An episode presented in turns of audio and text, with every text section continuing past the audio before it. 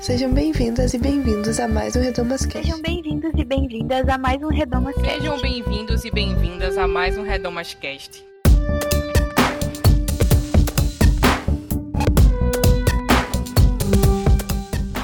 Sejam bem-vindos a mais um Redomas Cast. Eu sou Bianca Ratti e esse é um dos episódios especiais no mês da mulher no projeto Redomas. Esse programa é no formato de contação de história e eu recomendo que você utilize um fone de ouvido para perceber melhor os efeitos sonoros. Se você gostar desse programa, compartilhe em suas redes sociais, com as amigas e amigos e com a sua família. Considere também contribuir financeiramente com o Projeto Redomas no Catarse, nossa plataforma de financiamento coletivo. O link para nos ajudar está na descrição desse episódio e na aba Apoie do nosso site. Hoje vamos contar a história de Amy Semple McPherson, ou Irmã Amy. Ela foi uma das maiores evangelistas do mundo, fundadora da Igreja do Evangelho Quadrangular, a primeira mulher a pregar na rádio nos Estados Unidos e líder pentecostal. Sua história é muito complexa, cheia de experiências fantásticas e contradições. Aquelas histórias que dariam um filme ou um podcast de contação de história. E em um ambiente político onde está tudo cada vez mais 8 ou 80, nós no projeto Redomas nos comprometemos com as nuances e pedimos que você tenha isso em mente ao ouvir o programa. Esse aqui não é o Tribunal da História. My precious Lord, My precious Lord won my heart, and never from and never from Him will I part. Him will I part. My precious Lord has won my heart, and never from Him will I part. I ain't gonna grieve, I ain't gonna grieve my Lord anymore. my Lord anymore. O século XX é cheio de transformações e eventos que moldaram muito do que vivemos até hoje. Já no seu início, nós vemos a América do Norte, especialmente os Estados Unidos, se estabelecendo como uma das maiores potências mundiais. Mesmo ainda se recuperando da sua recente guerra civil, caminhando para a segregação racial da lei Jim Crow, a luta sufragista e uma das suas maiores crises econômicas. O país protestante passava por várias transformações e o cristianismo lá praticado estava prestes a sofrer uma revolução.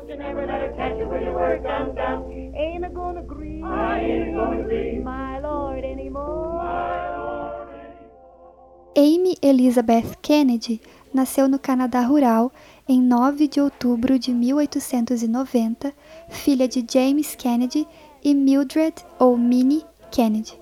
Seu pai era menonita e sua mãe pertencia ao Exército da Salvação, uma denominação cristã protestante que tem bastante foco em atos de caridade e acolhimento de pessoas pobres. Amy, desde pequena, era uma pessoa de convicção e sem medo de dizer o que pensava. Durante um período da infância, Amy foi apresentada a um livro na escola que trazia conceitos fundamentais da teoria evolucionista. O contato com esse conhecimento abalou muito a sua visão de mundo e a fez questionar e desacreditar completamente na sua fé, como ela relata em sua autobiografia. Esse livro levantou tantas questões na minha mente que eu mergulhei ainda mais fundo em outras teorias infiéis. Eu fiquei tão interessada que escrevi um artigo para o jornal mais famoso do Canadá, Family Herald and Weekly Star, publicado em Montreal. Minhas questões foram respondidas pelo arcebispo Hamilton e tantos outros, e as respostas traziam argumentos contra e a favor do livro e seus ensinamentos.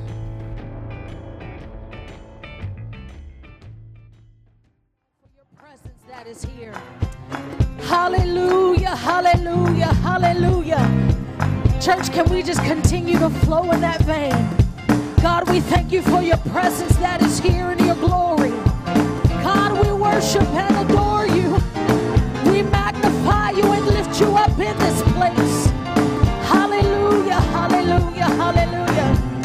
O movimento pentecostal foi uma efervescência nos Estados Unidos no início do século XX. Entender um pouco sobre ele é essencial para entender melhor a história de Amy.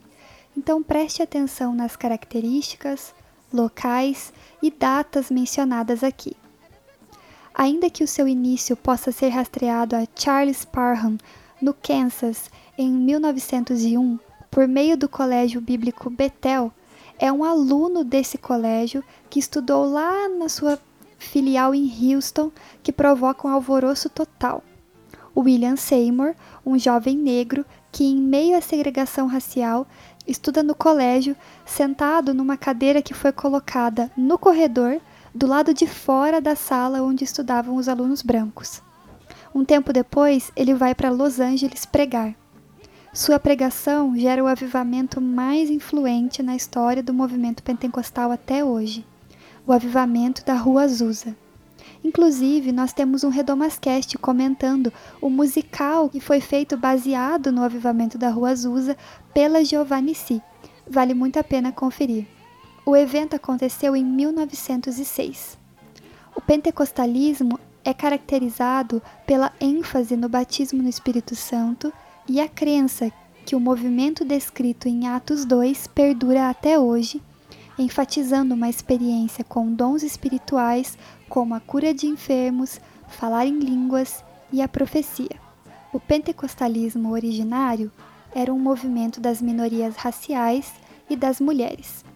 E talvez por esse mesmo motivo, e dos cultos que não se conformavam com a liturgia tradicional, que foi visto com maus olhos pelo resto da comunidade tradicional cristã, que atribuíam esse movimento a possessões demoníacas, doenças mentais e até charlatanismo.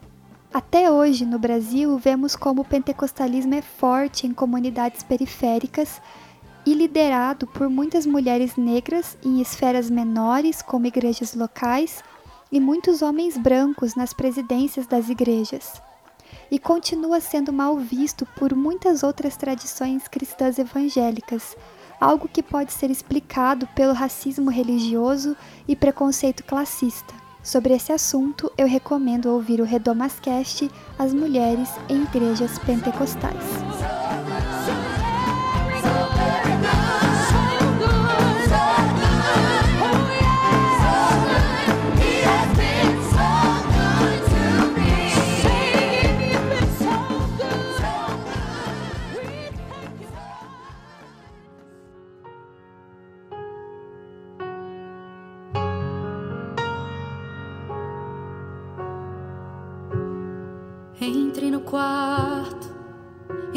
E feche a porta.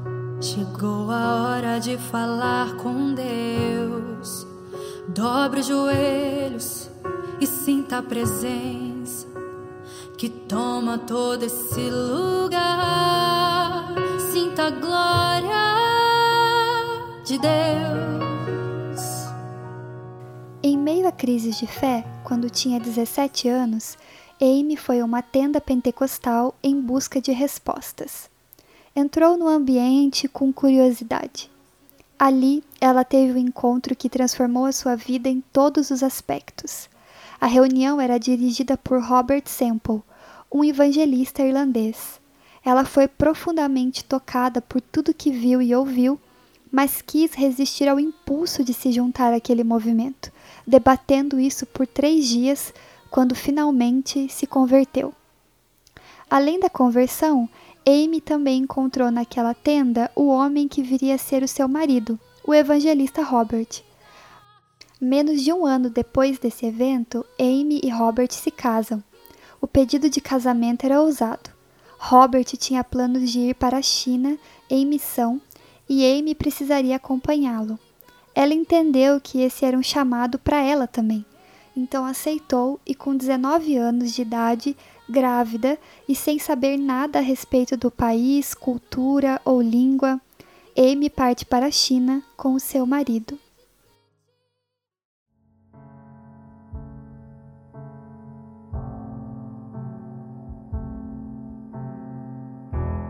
Mesmo na tribulação, posso não ver sua mão, mas sei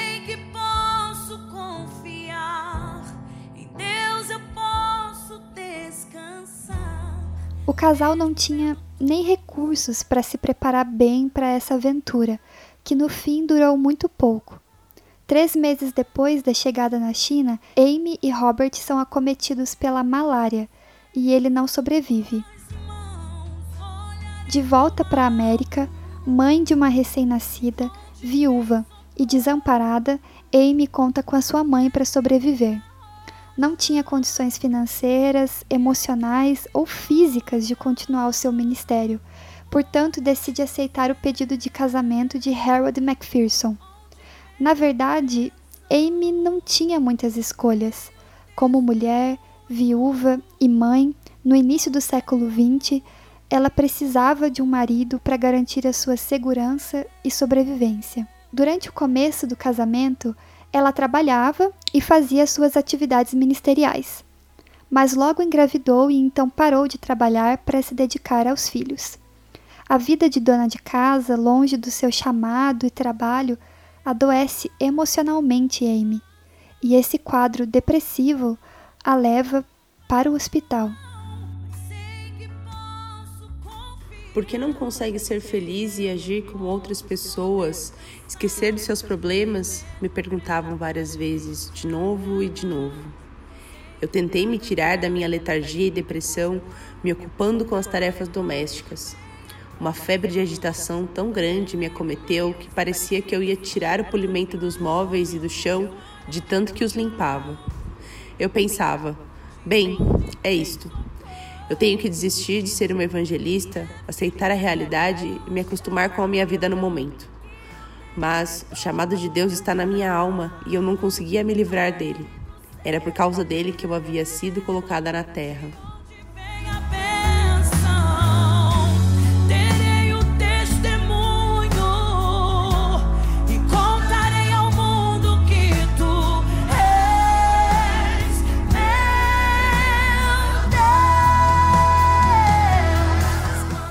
Ela pedia a Deus que a curasse e depois de uma apendicite que demandou cinco cirurgias no mesmo dia, é que Amy relata ouvir a voz do Senhor a chamando. Agora, tu irás? E ela disse: Sim, Senhor, eu irei. Quinze dias depois, ela estava totalmente recuperada e resolve cumprir a sua promessa, partindo para iniciar o seu ministério.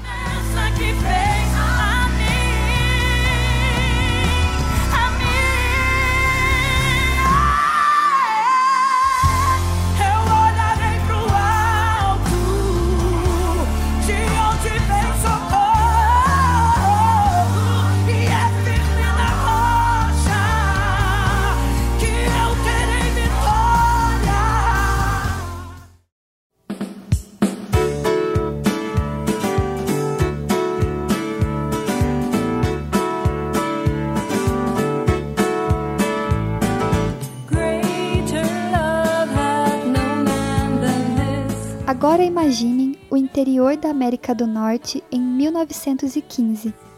Um mundo rural onde quase nada muito emocionante acontece e de repente uma mulher chega à cidade, arma uma tenda e começa a pregar, falar em línguas e orar por cura de enfermos. Isso era praticamente uma atração, um entretenimento. Uma mulher pregando mas as palavras de Amy foram conquistando diversas cidades. I'm afraid I couldn't get along very good with one foot in the world, one foot in the church. I've really been born again. And I began to read my Bible, how to be a soul winner. And I found that every one in the Bible that became real soul winners of the New Testament were first of all filled with the Holy Ghost. They needed the baptism of power from on high. So I began to pray, and did I pray? Oh, said, Lord, here's the promise. And they were all assembled. And there came a sound as of a rushing mighty wind and filled the whole house where they were sitting. Lord, fill me now. And I prayed for a whole week. And then, glory to God, the baptism of the Holy Ghost struck my soul. And again, I was all alone in a home. Five o'clock in the morning when the Lord baptized me, and I never shall forget how the fire fell. Mesmo com os pastores locais advertindo os membros a se afastarem daquela que eles chamavam de charlatã e hipnotiza. Ela era muito criticada por esses líderes, mas cada vez mais amada pelo povo.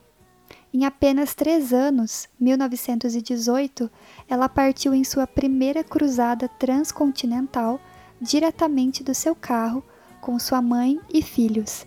Boa de marketing, Amy decorou o carro para anunciar o seu ministério com uma faixa que dizia: Carro do Evangelho e Jesus voltará, prepare-se. Entre 1918 e 1923, realizou 38 campanhas. Se o ministério pastoral feminino incomoda e gera polêmicas até hoje, na maioria das igrejas, podemos apenas assumir como era no início do século XX. É interessante como Amy respondia teologicamente à questão das mulheres no sacerdócio. Ela entende que algumas coisas são do Evangelho e outras não são, são apenas tradições culturais. Essa visão faz muito sentido com a teologia pentecostal, que valoriza a revelação continuada do Espírito Santo para todas as pessoas, independente do gênero. De manhã, antes de sair para o campo, enviei um telegrama ao meu marido dizendo: Eu fiz as coisas do seu jeito e falhei. Por que você não tenta me acompanhar? Eu tenho certeza que será feliz. Quando chego em casa, vejo uma pilha de cartas demandando meu retorno imediato para lavar louça, cuidar da casa e agir como mulheres agem. Mas eu tinha colocado as minhas mãos no arado do Evangelho e não conseguiria voltar atrás. Eu iria continuar. Jesus estava comigo e nada mais no mundo importava. Meu coração estava perto de Deus. Amy continuava pregando apesar desse lugar limitado que as mulheres eram colocadas socialmente. E em parte, o seu marido Harold tentou acompanhá-la, mas a vida de pregador itinerante não era nada fácil. Amy vivia de doações, lavava roupas em córregos, dormia no carro e nas tendas vazias, junto com os filhos. Essa não foi a vida que Harold se imaginou levando e por isso decidiu se divorciar dela.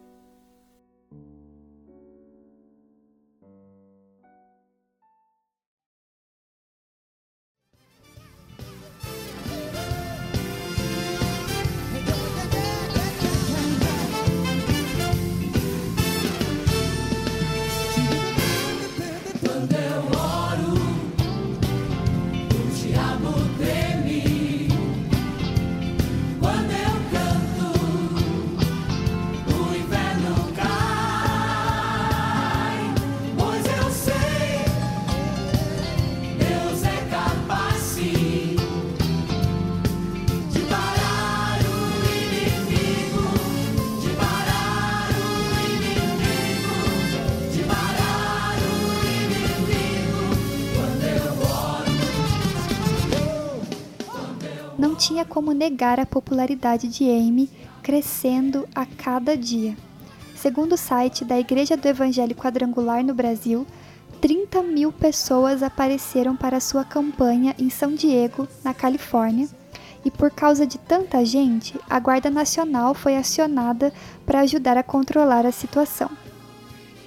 Amy não era apenas criticada por ser mulher, por participar do movimento pentecostal ou por incluir pessoas negras e latinas em suas reuniões, mas o seu estilo de pregação, o fato dela usar maquiagem e estar sempre bem arrumada eram levantados para alegar a sua vaidade. Muitos diziam que ela era dramática e gostava de atenção, levantando esses pontos como evidências que ela era uma má influência aos cristãos. Os assentos estavam lotados bem antes da reunião começar e então pessoas ficaram em pé paradas por horas. Os assistentes não conseguiram manter os corredores vazios conforme manda as leis anti-incêndio. Crianças e jovens sentaram no chão em frente ao altar, até mesmo na plataforma do altar, e qualquer quadrado de espaço era ocupado. Eles sentavam nas janelas, nos corredores. Outras reuniões lotadas aconteciam em outras partes do prédio. Ali, muitos foram cheios do Espírito Santo. Outros estavam em oração para que a convicção atingisse a todos no culto principal. Mas, mesmo com as críticas, Amy era uma força imbatível. Ela continua suas campanhas e cria a doutrina do seu ministério, baseado em Ezequiel 1, 1 a 28. A doutrina foi chamada de Evangelho Quadrangular e se baseia no entendimento de Cristo por quatro chaves: Jesus Cristo é o Salvador, o batizador com o Espírito Santo, o médico dos médicos e o rei que em breve virá.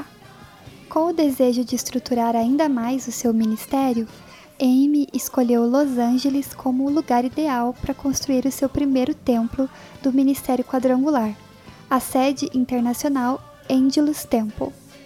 Inaugurado em 1 de janeiro de 1923, que suportava 5 mil pessoas e no qual Amy dirigia 21 cultos por semana.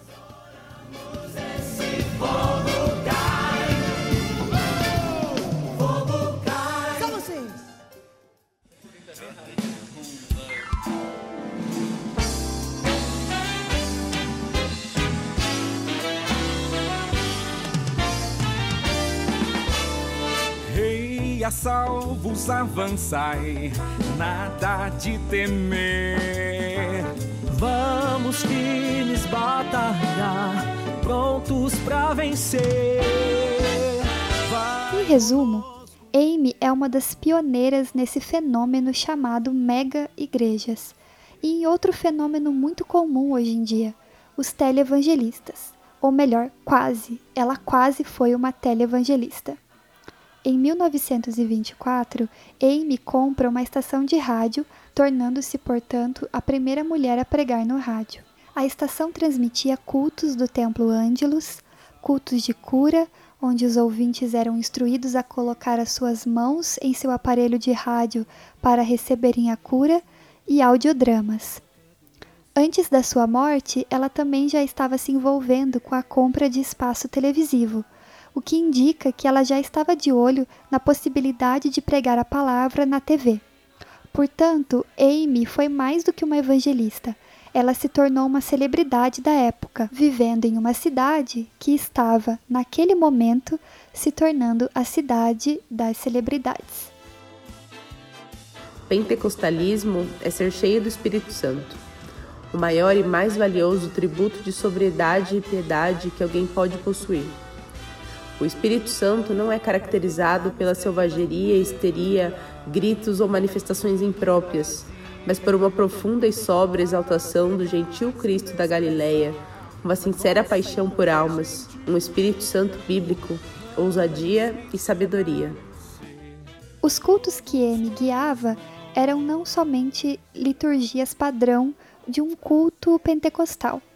Ela utilizava diversos truques hollywoodianos, explorando teatralidade, luzes, cenários e figurinos em seus sermões, além de muita música.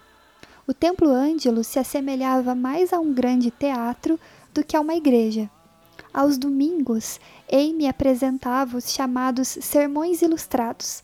Por exemplo, se ela ia falar sobre Sansão, havia um teatro que interpretava a história bíblica de Sansão, com Dalila, cenário, música e figurino. Tudo isso tornava a experiência de culto fascinante para muitas pessoas.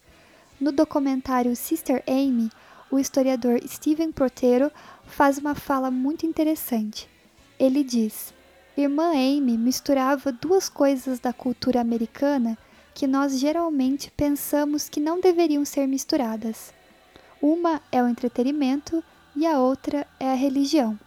Mas ela os misturava muito bem, numa combinação muito potente. Cada dia, Amy se tornava mais famosa e mais importante dentro da cidade. Chegou a se envolver com a esfera política, defendendo e fazendo lobby pela proibição do ensino da teoria evolucionista nas escolas, algo que desagradou os políticos de Los Angeles, que até então amavam Amy e todo o valor turístico que ela traía, mas que agora estava manchando a imagem moderna que eles queriam projetar da cidade com esses seus valores conservadores. Apesar de toda a fama, Amy relata se sentir muito sozinha. Precisamos ter em mente que na inauguração do Angelus Temple, Amy era uma mulher divorciada, mãe de dois filhos, pregadora e jovem, de 33 anos, e com a expectativa de milhares de pessoas sobre si. Mesmo que o reconhecimento seja bom a primeiro momento, ele também traz o seu peso, algo que ela certamente sentia.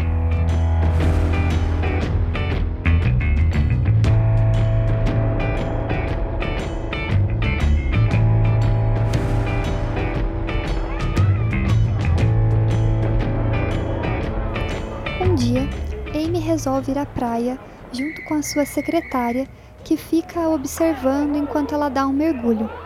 Em um minuto, Amy estava à vista e no outro, não estava mais. Desapareceu. E permaneceu assim por seis semanas. A mídia entrou em frenesi, os fiéis fazendo campanhas de oração e boatos rolando por toda a região de Los Angeles. A mãe de Amy, Minnie, recebe uma carta de ameaça de um sequestrador, alegando que havia sequestrado a evangelista e pedindo dinheiro em chantagem. Mas já fazia tanto tempo que Minnie já tinha se convencido que a filha havia falecido. É então, depois dessas seis semanas, que Minnie recebe a notícia que Amy estava viva.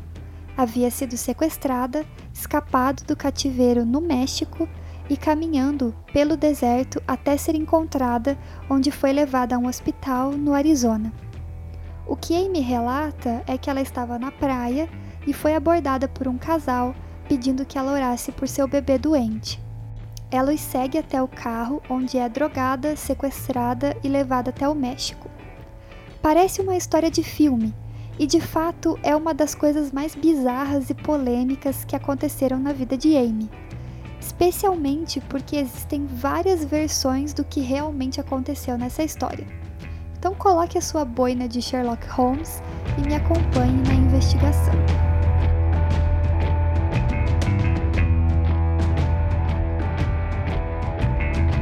Uma versão da história muito explorada pela mídia é que Amy estava tendo um caso com o engenheiro de áudio da sua rádio.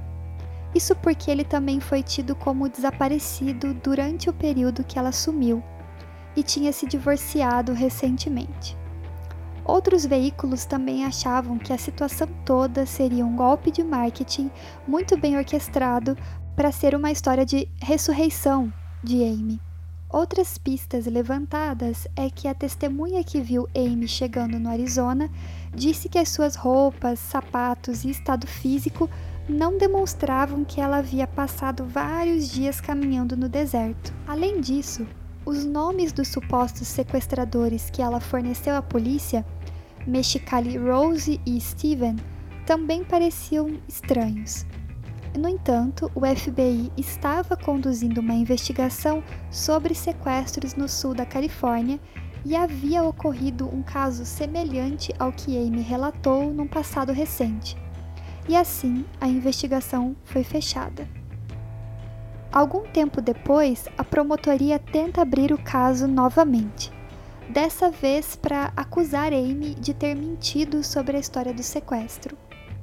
Nas audiências preliminares, os promotores trouxeram todos aqueles boatos que apareceram na época que ela estava desaparecida e exploraram especialmente a versão do caso com o engenheiro de áudio. Tudo foi encerrado, pois não haviam testemunhas contra Amy. Nessa época, um jornalista que havia criticado-a muito em relação aos seus atos anti-teoria evolucionista investiga os fatos e conclui que essa tentativa de incriminar Amy vinha dos políticos de Los Angeles em resposta ao seu lobby por uma educação com foco no criacionismo. Naturalmente, eu peguei o evangelho, o que gerou inimigos. Eu tenho atacado sem misericórdia o tráfico de drogas, apostas, álcool, cigarros e danças. e declarei que preferia ver meus filhos mortos do que em um salão de danças público.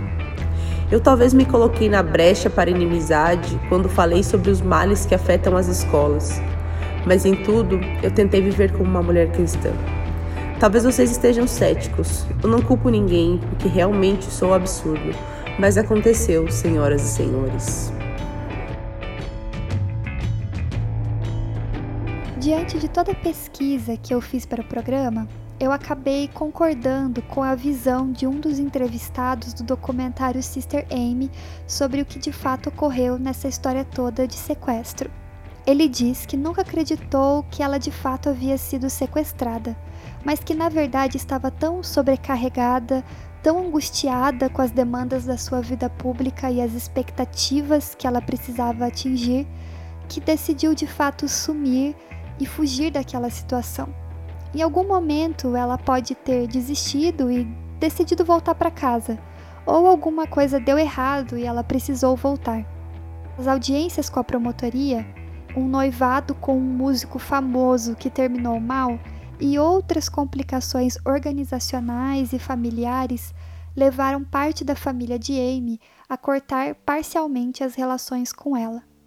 Depois de todo esse período turbulento, Amy retoma o trabalho, especialmente o trabalho social, ajudando pessoas durante uma das maiores crises econômicas dos Estados Unidos, a Grande Depressão.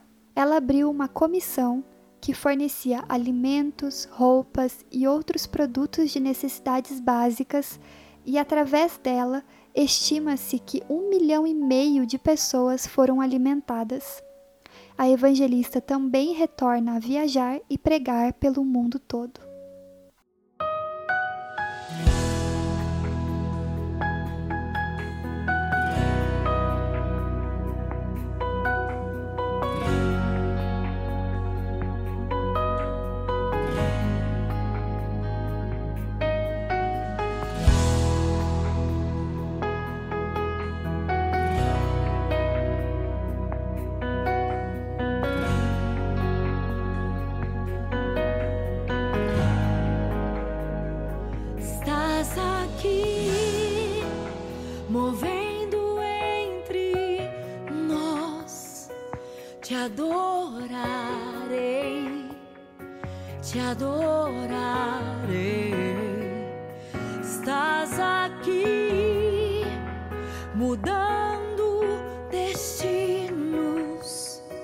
Te adorarei,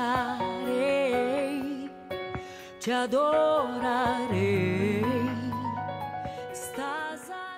Até a morte de Amy foi envolta em polêmicas em 26 de setembro de 1944, foi encontrada morta em seu quarto.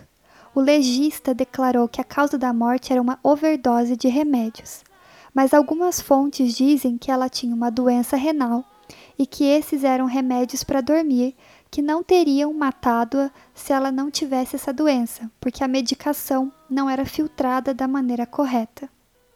Após a sua morte, o seu filho Rolf McPherson assume a presidência da igreja e permanece na liderança até 1988.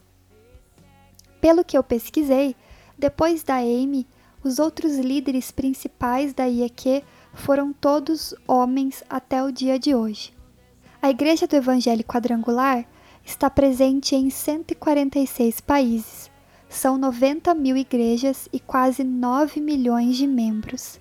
Segundo o censo de 2010, a igreja possui 1.808.389 membros no Brasil, o que a torna a quinta maior denominação protestante no país por número de membros.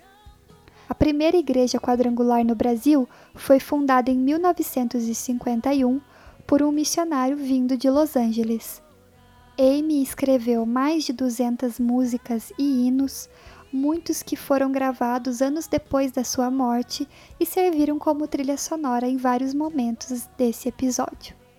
Existem hoje diversas biografias escritas sobre Amy e muitos personagens fictícios são entendidos como inspirados nela, que foi uma grande influência cultural nos Estados Unidos. também foi criado um musical chamado Saving Amy, alguns filmes e documentários. Inclusive, ela foi cogitada em vida para interpretar a si mesma em um filme que acabou não saindo. As citações que você ouviu, interpretadas por Mayara Oliveira, são do livro autobiográfico de Amy chamado This Is That Experiências Pessoais, Sermões e Escritos de Amy Semple McPherson, da biografia Sister Amy de Daniel Mark Epstein e de alguns artigos acadêmicos que eu encontrei sobre ela. Todas as referências estão citadas no post desse episódio no nosso site projetoredomas.com. Meu Deus é Deus de milagres, Deus de promessas, caminho no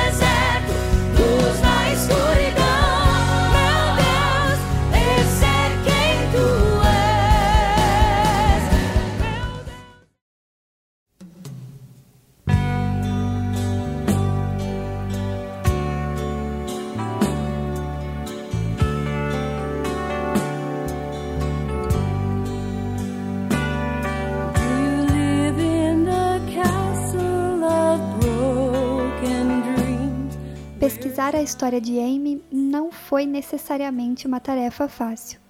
São múltiplas fontes que alimentaram a construção dela como personagem e, como toda história, as pessoas selecionam quais fatos contam e como os contam de acordo com os seus interesses.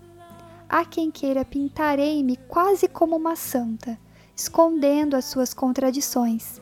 E há também quem queira colocá-la como charlatã, aproveitadora do momento e das pessoas. É por isso que nesse programa, ainda que tenhamos uma limitação de tempo e recursos, eu busquei apresentar Amy com bastante nuance. Até porque me parece que ser apresentado com nuance é mais um dos privilégios dos homens brancos, cis, hétero. Para mim, o mais interessante da história de Amy é o quanto ela foi pioneira em vários elementos e características do movimento evangélico atual. Coisas que ela já fazia nos anos 20 permanecem até hoje como comportamentos do evangelicalismo contemporâneo. Como cultos que também são cheios de teatralidade e drama, com aquela atmosfera de shows, teologia pentecostal, as mega igrejas, os eventos lotados com milhares de pessoas, o envolvimento na mídia, como rádio ou TV, e, claro, o envolvimento com a política em favor de valores conservadores. Pesquisando um pouco mais sobre as filiações políticas e teológicas de Amy, encontramos ainda mais controvérsias.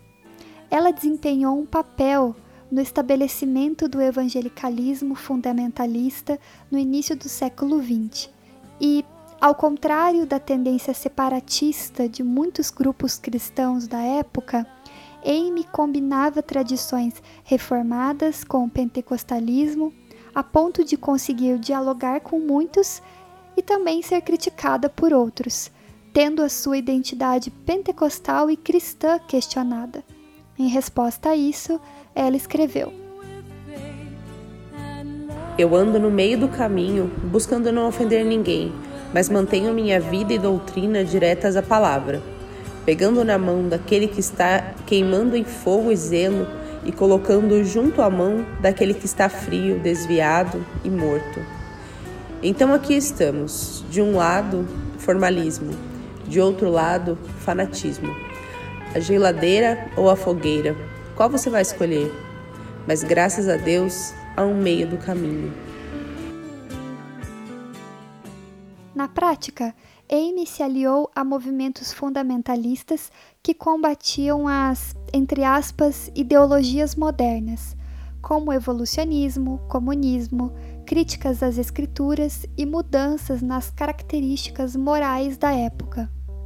Ao mesmo tempo, Amy dialogava, reconhecia e acolhia pessoas negras e latinas em sua comunidade. Sua filha foi batizada por um pastor negro e ela criticou a segregação e a Ku Klux Klan de púlpito. Portanto, como colocado por Matthew Sutton em seu artigo, o ativismo político de Macpherson marcou o início do avanço do pentecostalismo, do separatismo para o engajamento, das margens do protestantismo americano para o mainstream. Seus esforços para aplicar o evangelho à política americana estabeleceram um modelo do qual os pentecostais subsequentes se apropriaram e usaram para se deslocarem dos confins do separatismo sectário para os círculos internos do poder. Ao mesmo tempo, no entanto, a sua vida fornece uma crítica da direção partidária que o movimento pentecostal tem percorrido. Seu abraço a Roosevelt e o seu trabalho com os dois principais partidos políticos desafia caracterizações simplistas da velha direita religiosa, forçando-nos a repensar a dicotomia politicamente liberal, teologicamente conservadora, que define a literatura histórica e que muitas vezes caracteriza a política americana moderna. O status de celebridade de Macpherson, o uso de espetáculo e a apropriação da mídia de massa estabeleceram precedentes que os evangélicos seguiram posteriormente. Ela usou desses recursos para promover uma visão da América cristã que abrangia a inclusão racial, o empoderamento das mulheres e um compromisso total para ajudar os pobres sem julgamento. As próximas gerações, por sua vez, lutarão novamente para resolver aquela questão de dar a César o que é de César. Eles podem continuar a apoiar o Partido Republicano ou podem reconhecer que essas ideologias políticas acabam comprometendo a sua fé. De qualquer forma, a marca de Amy Semple McPherson no movimento perdurará como alguém que empurrou a fé pentecostal para a corrente principal da vida política americana. De quebrar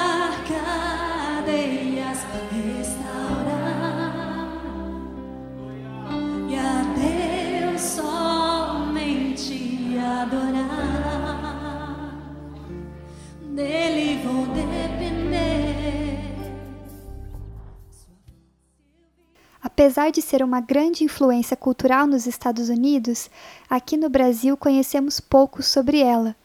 Como ocorreu com a maioria dos movimentos pentecostais históricos, apesar de termos mulheres nos cargos de liderança locais, poucas assumem posições de poder na construção retórica ou institucional das denominações, ocupando espaços de poder.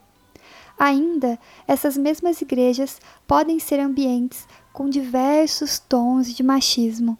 Foi sobre isso que eu conversei com algumas pessoas que foram ou são membros da IEQ para entender melhor qual a experiência de estar na igreja fundada por Amy, aqui no Brasil.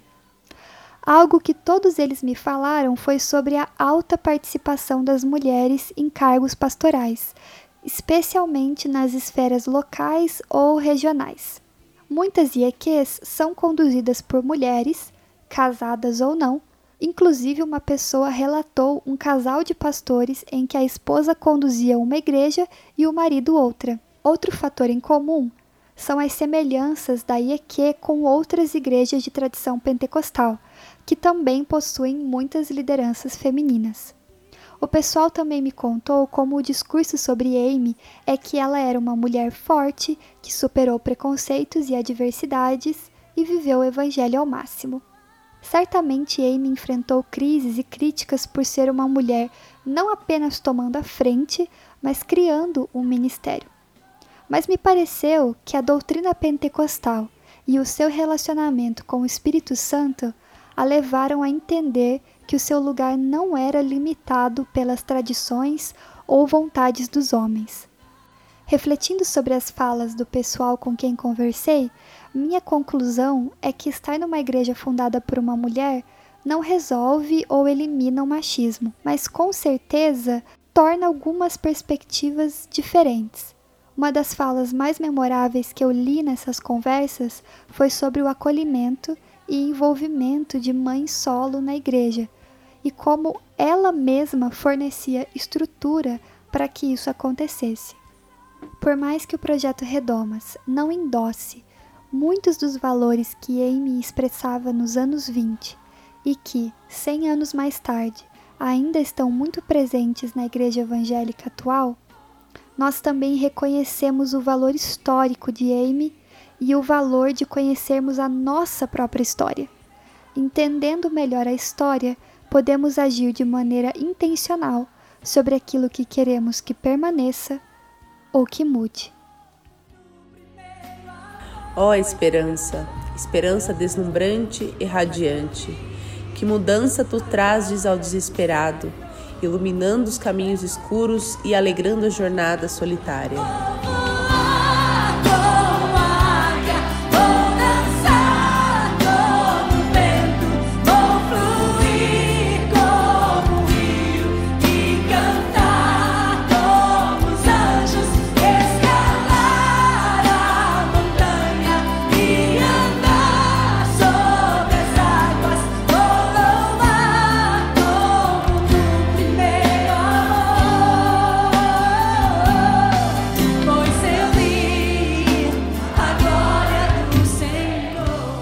Antes de encerrar o programa, eu gostaria de dizer que nós já temos, lá no site do Projeto Redomas, um texto sobre a Amy. Para quem quiser conferir, ele também está referenciado no post desse programa.